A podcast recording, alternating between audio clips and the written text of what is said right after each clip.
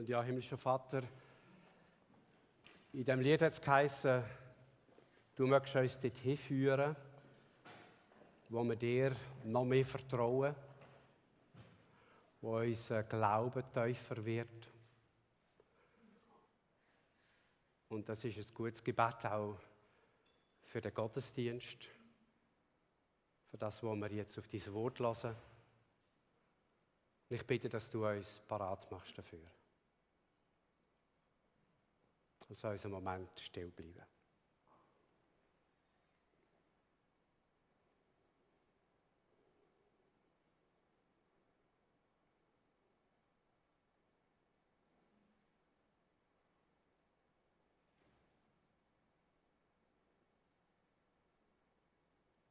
Amen. Guten Morgen. Mein Name ist Thomas Harry. Ich gehöre hier zu dem Vereinbau gesagt, zu dieser Gemeinde. Und ich darf heute mit euch zusammen einen Schritt weitergehen in dieser Predigreihe, wo es um Stolperstein geht. Und ich habe euch gerade zwei, drei herausfordernde Fragen zum Anwärmen. Stell dir einmal folgende Situation vor. Du wohnst in einem Mehrfamilienhaus und die Bewohnerin über dir die leert regelmäßig den Aschenbecher aus über dem Balkongeländer. Und ein Teil davon landet auf deinem Balkon. Was würdest du machen?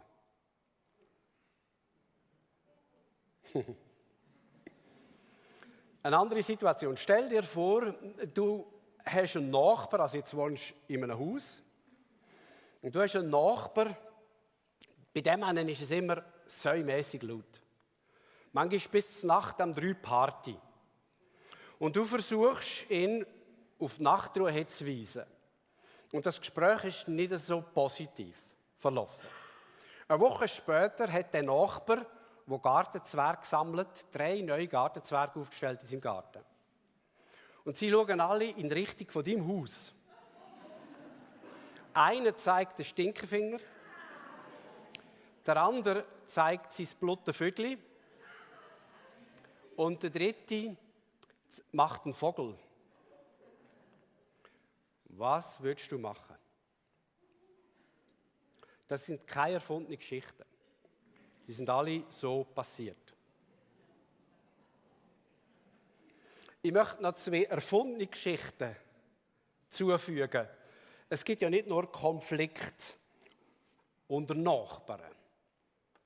Es gibt sie manchmal auch unter uns Christen in einer Gemeinde. Also jetzt kommen zwei erfundene Geschichten. Stell dir folgende Situation vor. Eine Bekannte von dir, sie ist Christin, so wie du, kommt in die gleiche Gemeinde und sie verkauft dir ihre Stereoanlage, die fast neuwertig aussieht, praktisch für 800 Franken statt für 1500 Franken. Und daheim merkst du, dass mit dieser Anlage etwas nicht stimmt dass da Sachen kaputt sind, wo du gemeint hast, sie gehen. Du sprichst deine Bekannte auf das an, sie möchte aber die nicht zurücknehmen. Was machst du in dieser Situation? Nochmal eine erfundene Situation. Es gibt in einer Gemeinde eine umstrittene Abstimmung. Es geht um Personal, irgendjemand, der angestellt werden soll. Und jetzt gibt es bei diesen Möglichkeiten, also bei diesen Personen, die in Frage kommen, gibt es eine Person, wo du findest, das wäre genau die richtige Person. Das wäre absolut die richtige Person. Und du machst Werbung für das, also du gibst ein bisschen Gewicht rein, dass das wirklich zu dieser Anstellung kommt. Sie wird nicht gewählt, sondern eine andere Person, die du nur halb so fähig findest, überkommt die Anstellung. Was machst du?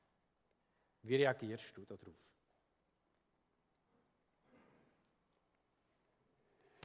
Ich weiß nicht, was für Konflikte genau vorkommen sind im, bei der Gemeinde, wo der Jakobus ihren Brief schreibt. Aber es gibt der Konflikt. Er hat in der damaligen Gemeinde einige schwierige Situationen vor Augen. Und man sieht das schon im Kapitel 4, in der ersten Vers Meine Predigt geht bis zum Vers 12, aber um was es geht, wird ganz schnell klar. Woher kommen denn die heftigen Auseinandersetzungen unter euch? Woher die Machtkämpfe? Doch von den Begierden, die in euren Gliedern zum Krieg rüsten. Ihr begehrt und habt doch nicht. Ihr geht über Leichen und giert und könnt doch nichts erlangen. Ihr kämpft und führt heftige Auseinandersetzungen. Also, da ist Post abgegangen. Machtkämpfe, Auseinandersetzungen, Streit.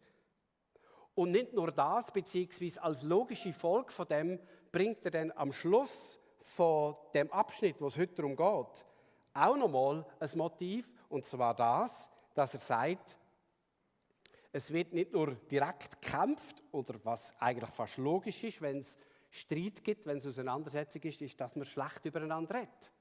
Macht einander nicht schlecht, liebe Brüder und Schwestern. Wer seinen Bruder oder seine Schwester schlecht macht oder über seinen Bruder urteilt, der macht das Gesetz schlecht und urteilt über das Gesetz. Also eben, da verurteilt man einander, redet schlecht übereinander. So, also am Anfang und am Schluss von unserem Abschnitt zeigt sich, dass da ein heftiger Konflikt im Gang ist oder wahrscheinlich sogar mehrere heftige Konflikte, zwischenmenschliche Konflikte. Wahrscheinlich ist es nicht um Gartenzwerge gegangen, aber um andere Sachen, halt um gemeindinterne Auseinandersetzungen. Zmitzt drin, zmitzt in das Thema hinein, pflanzt der Jakobus einen Satz, wo ich das Gefühl habe, das ist eigentlich das, was er ihnen möchte sagen, wie sie sich sollen verhalten in dieser Situation. Im gleichen Kapitel, mit drinnen, also vor der ersten und der zweiten Stelle, die ich gelesen habe, zitiert er aus dem Buch der Sprüche. Und er zitiert daraus den Satz, Gott widersetzt sich den Hochmütigen, den Demütigen aber schenkt er seine Gnade. Gott widersetzt sich den Hochmütigen, den Demütigen aber schenkt er seine Gnade. Und mir kommt so vor, als wäre für ihn das die Lösung.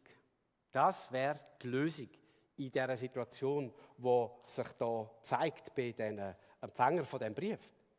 Wenn Menschen und auch wir Christen, wenn wir einander in die Haare geraten, dann wäre die Lösung nach dem Jakobus weniger Hochmut und mehr Demut. Weniger Hochmut und mehr Demut. Und zwar in erster Linie Gott gegenüber. Weniger Hochmut und weniger, äh, weniger Hochmut und mehr Demut, so ist es richtig. So, und jetzt könnt ihr eigentlich Amen sagen.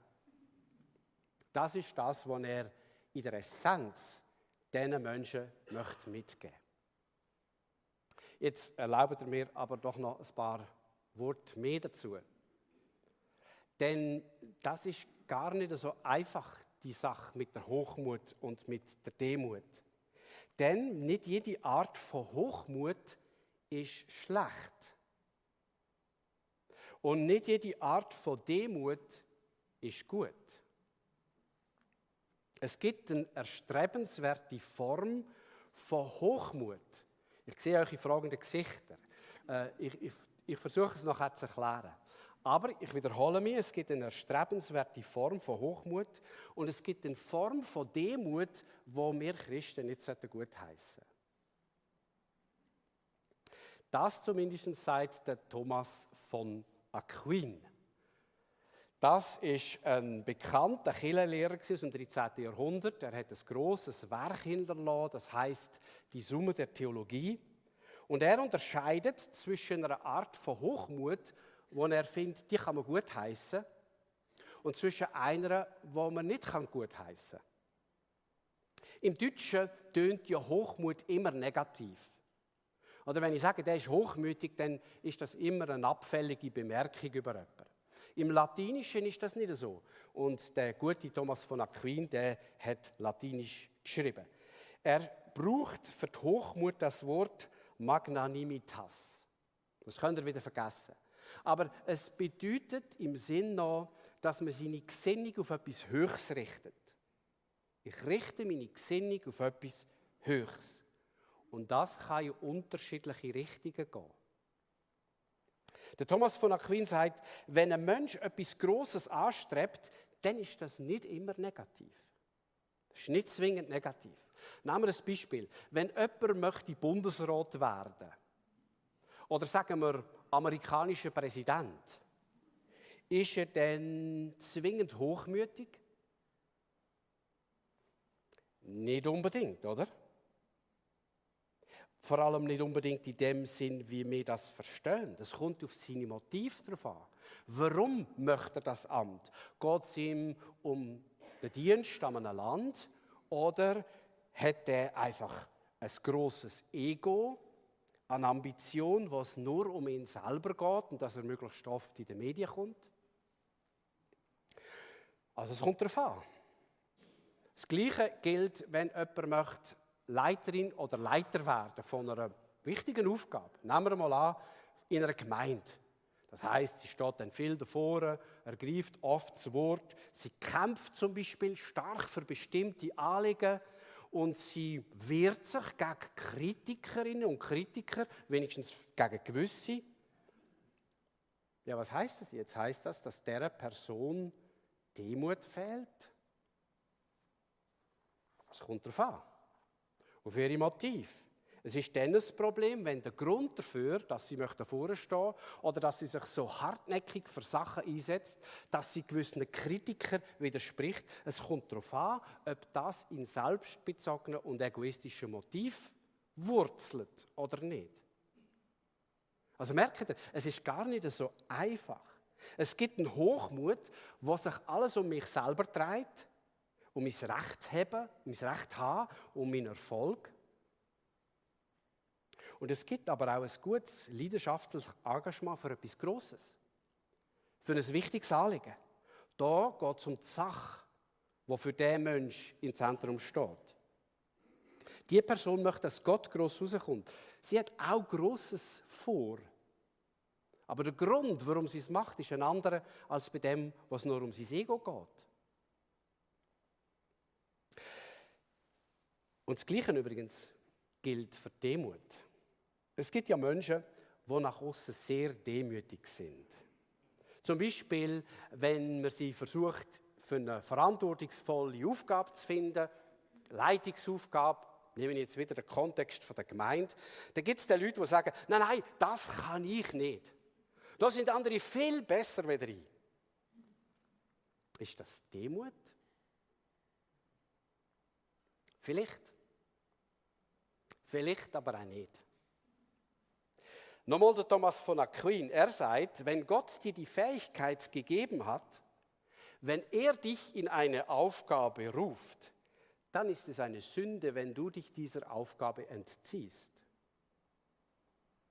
Also, dann ist es keine Demut. Dann ist es eher eine Verweigerung. Gott hat dich befähigt, er hat dich gesegnet, er hat dich gerufen in eine Aufgabe. Und jetzt schaust du nur auf deine Gefühle, auf deine eigene Unsicherheit, auf dein Gefühl, dass du ja sowieso nicht genügst für die Aufgabe. Also du machst dich selber zum Kriterium von deiner Entscheidung. Und das ist keine Demut. Das ist eher Kleinglauben.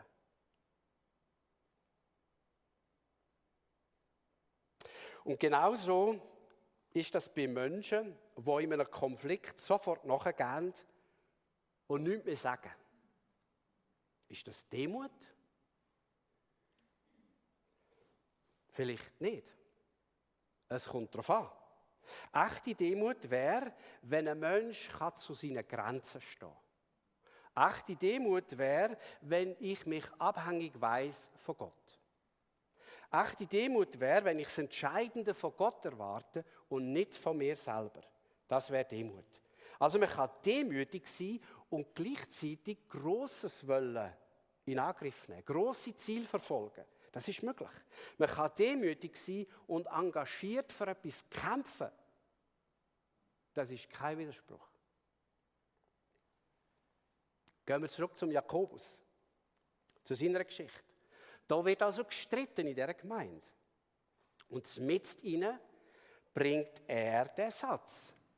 Gott widersetzt sich den Hochmütigen, den Demütigen aber schenkt er Gnade. Also um was für eine Art von Hochmut geht es in dieser Gemeinde?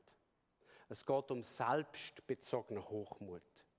Da kämpft man nicht fürs Gute, da gibt man sich gegenseitig aufs Dach, denke der Gartenzwerg. Jeder will besser sein als der andere. Es geht darum, dass ich Recht bekomme. Es geht darum, dass es nach meinem Willen geschieht. Dass ja nicht passiert, was ich nicht will. Dass es zu meinem Vorteil herauskommt. Und das wird eben schon ganz am Anfang deutlich, wenn er sagt, das, was da in euch innen vorgeht, ist eigentlich ein Problem. Woher kommen die Kämpfe unter euch? Woher kommen die Streitigkeiten? Sie kommen aus euren Leidenschaften, so übersetzt Basisbibel das, die in eurem Inneren miteinander streiten.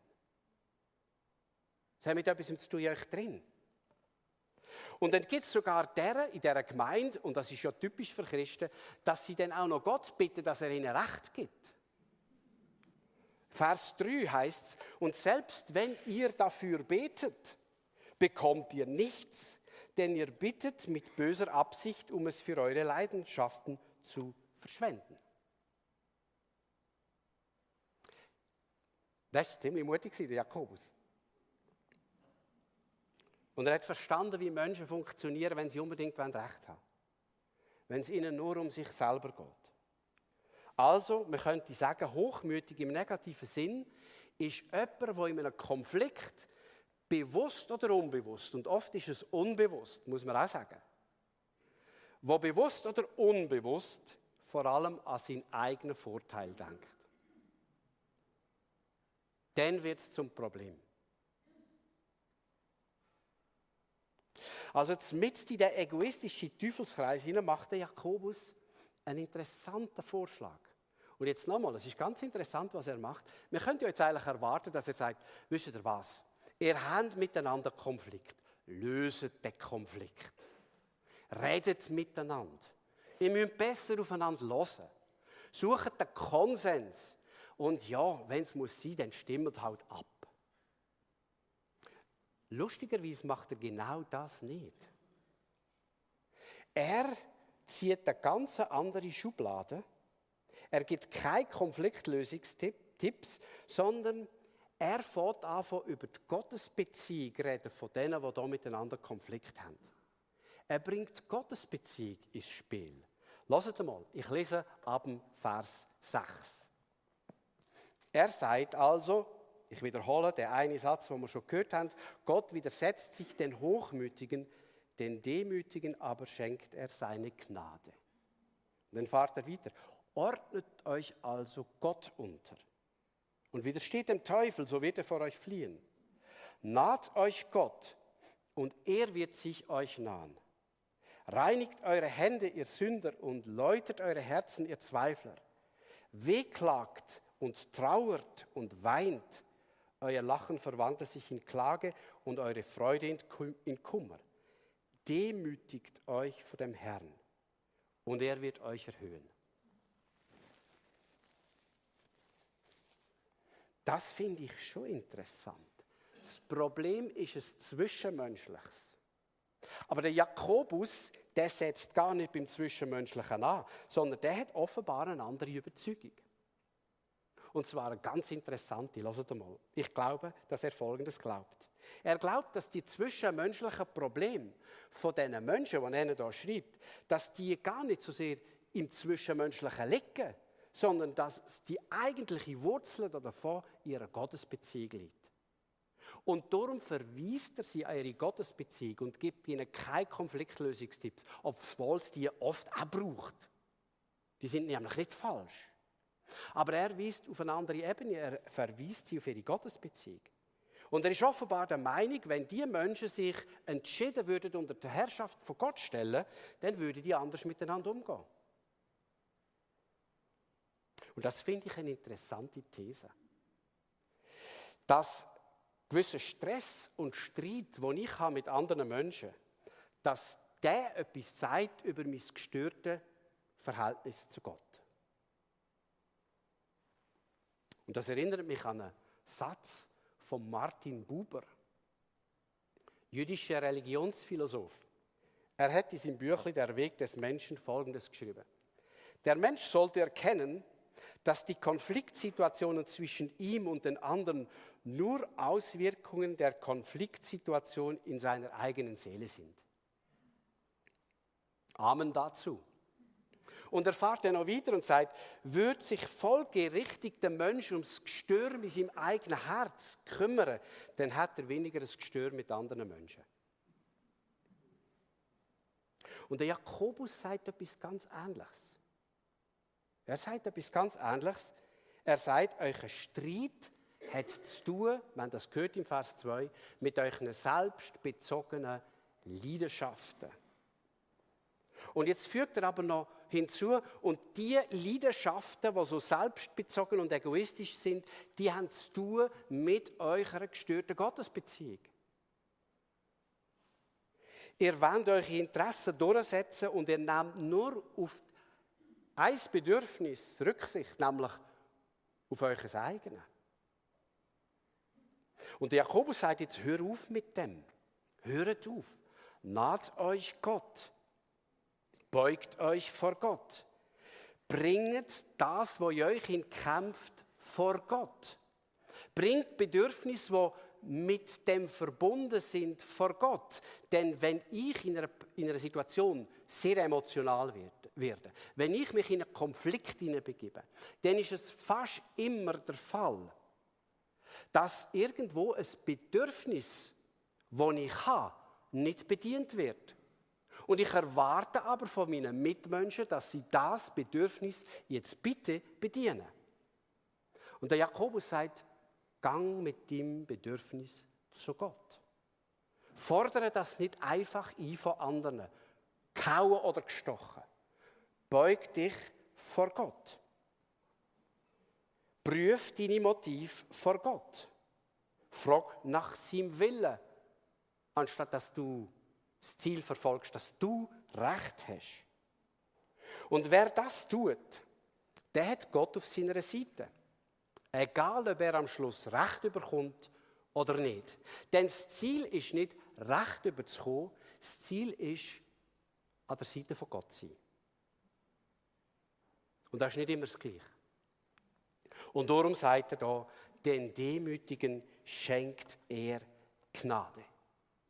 Und ein bisschen später sagt er dann noch, erniedrigt euch vor dem Herrn, er wird euch erhöhen. Und das ist übrigens der Weg, wo Jesus gegangen ist. Und er selber sagt das ja von sich in Matthäus 11, sagt er, denn ich bin sanftmütig und von Herzen demütig.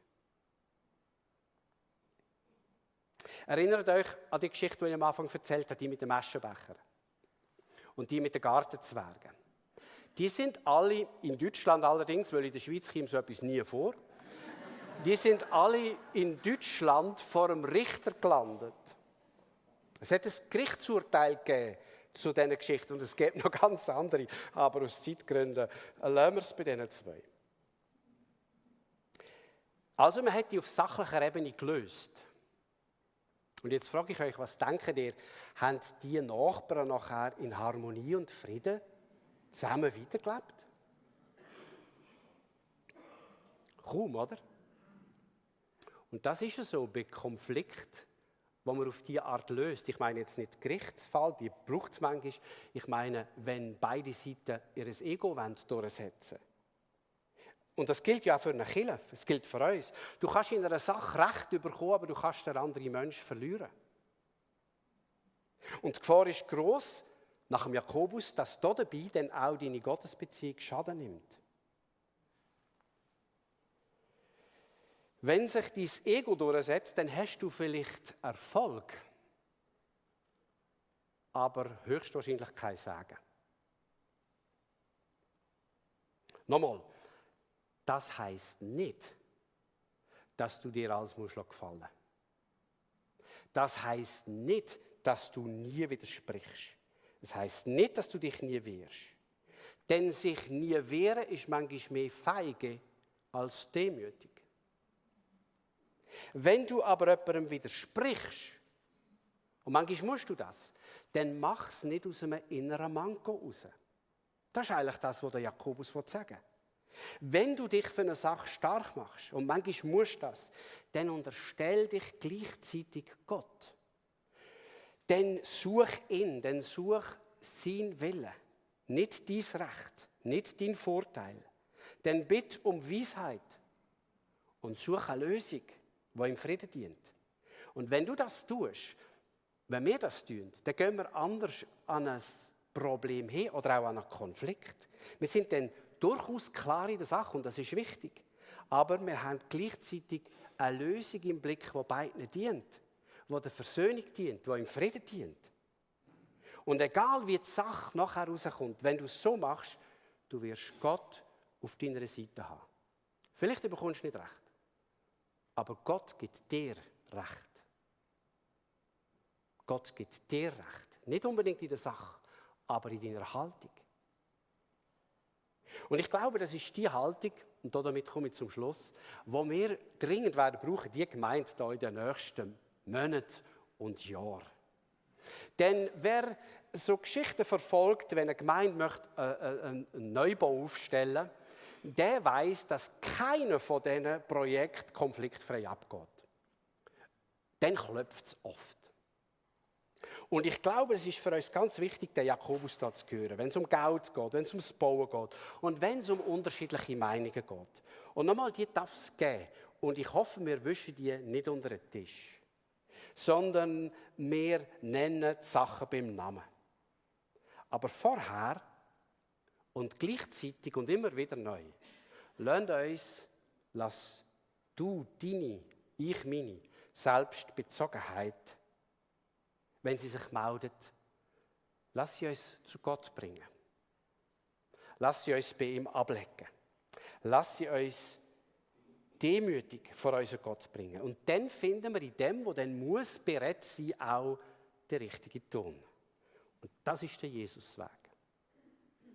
Und den möchte ich gehen.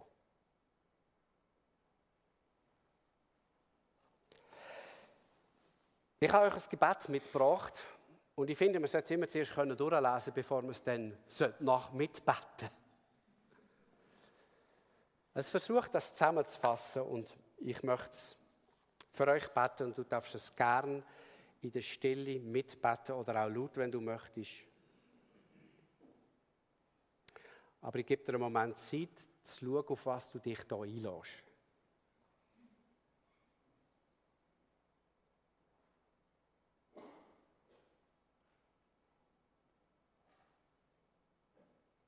Ich lade euch ein, aufzustehen und das Gebet mitzulesen, leislich oder laut, wie ihr wollt.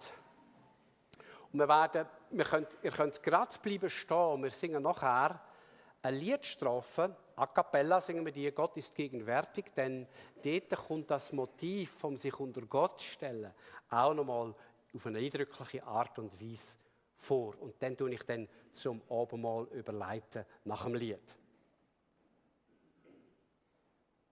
Ich bete. Herr, du siehst, wie schnell, und ich lese es auf Hochdeutsch, wie schnell mir ein Konflikt zu schaffen macht. Wie schnell ich in den Kampfmodus gerate oder mich manchmal still zurückziehe. Herr, hilf mir, einen anderen Weg zu gehen. Befreie mich von meinen selbstbezogenen Absichten aber auch vor Feigheit. Ich beuge mich vor dir. Gib mir ein demütiges Herz, das sich von dir füllen und führen lässt. Danke, dass du mich versorgst, dass du mein Herz mit Frieden und Gnade füllst. Und danke, dass ich es so wagen kann, in meinen Konflikten nach guten Lösungen zu suchen. Und das beten wir in deinem Namen, Herr Jesus Christus. Amen. Gott ist gegenwärtig. Wir bleiben gerade stehen zu dem Lied. Lasst uns anbeten und in Ehrfurcht vor ihn treten. Er ist in der Mitte, alles in uns schweige, singen dürfen wir gleich, und sich innigst vor ihm beuge.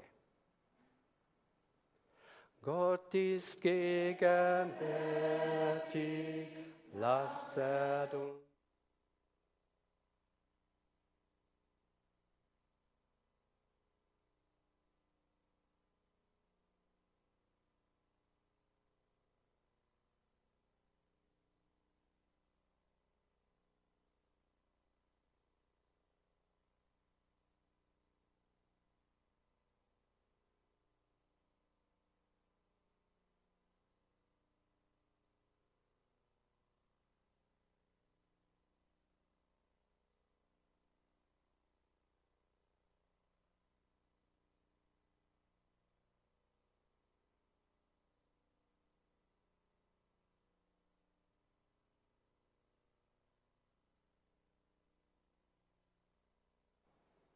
Ihr dürft wieder Platz nehmen.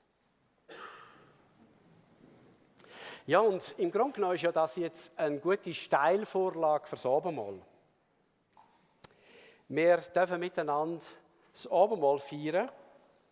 Es wird vier Orte haben, wo man hingehen kann. Da vorne zwei, das seht ihr vielleicht, es hat hier hinten einen Ort und auf der Empore. Jetzt, wenn ich das vorher richtig verstanden habe, wird hier hinten jemand sein, der Minja wird dort sein und der René noch. Und sie werden euch äh, Brot und Saft geben. Auch da vorne wird jemand sein, der Martial wird da sein und er wird euch ebenfalls Brot und Saft geben. Die anderen beiden Orte, da könnt ihr einander oder für euch persönlich das Abendmahl nehmen. Wir feiern das Abendmahl, weil Jesus genau das da hat, was ich jetzt eigentlich in dieser Predigt dafür geworben habe. Er hat nicht seinen eigenen Vorteil gesucht. Sonst wäre er nämlich nicht den Weg ans Kreuz gegangen. Jesus hat sich auch nicht alles gefallen. Aber das hat er sich zugemutet. Und er hat es da, weil er damit, wie er es in einem Satz gesagt hat, sein Leben geben und geben hat als Lösegeld für viele. Weil er nicht gekommen ist, um sich zu bedienen, sondern zu dienen.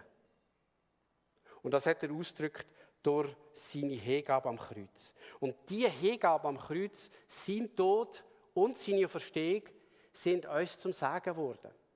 Die sind uns zur Erlösung geworden. Wir glauben, dass das, das entscheidende Ereignis ist, wo unser Glaube, unsere Annahme von Gott sich darauf gründet. Er hat das Abendmahl eingeführt mit diesen Worten. Ich zitiere oder ich paraphrasiere, ich erzähle es noch nach dem Wort vom Markus-Evangelium, was heißt, dass er das Brot genommen hat, dass er den Lobpreis gesprochen hat über dem Brot, dass er es gebrochen hat, dass er es seinen Jünger gegeben hat und dass er gesagt hat, das ist mein Lieb. Und er hat nachher den Kelch genommen, hat das Dankgebet gesprochen, hat, ihnen, hat das Brot ihnen gegeben und sie haben alle Jetzt habe ich ein Genuss gemacht. Er hat den Kelch genommen, hat das Dankgebet gesprochen, hat ihn ihnen gegeben und sie haben alle daraus getrunken. Und er hat gesagt, das ist mein Blut. Das Blut vom Bund, das vergossen wird für viele. Für uns, für dich, für mich.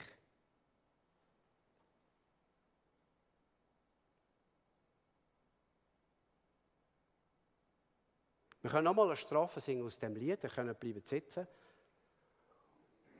als auch eine Möglichkeit, sich innerlich jetzt parat zu machen und in Empfang zu nehmen, was Jesus uns zusagt im Obermahl. Herr, komm in mir wohnen, lass mein Herz auf Erden, dir ein Heiligtum noch werden.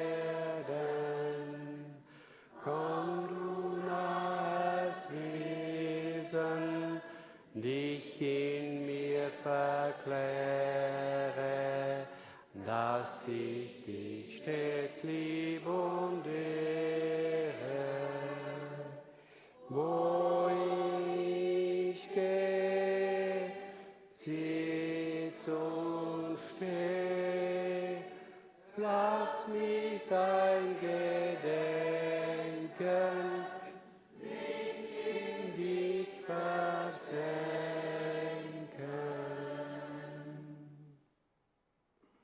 Ja, Herr Jesus Christus, danke vielmals, dass wir das dürfen jetzt auch im Inne vom Abendmahl mitvollziehen, dass wir uns auf dich einlassen Ganz besonders aber feiern wir, dass du dich auf uns eingeladen hast.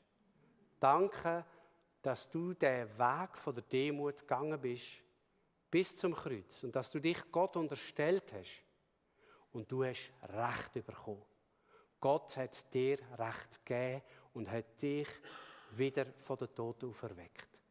Und vor dem Wunder stehen wir und wir preisen dich, wir beten dich an, wir sagen dir von ganzem Herzen Danke und tun uns mit, ja, von ganzem Herzen wieder auf das Geschenk einladen und nehmen es wieder neu für uns an.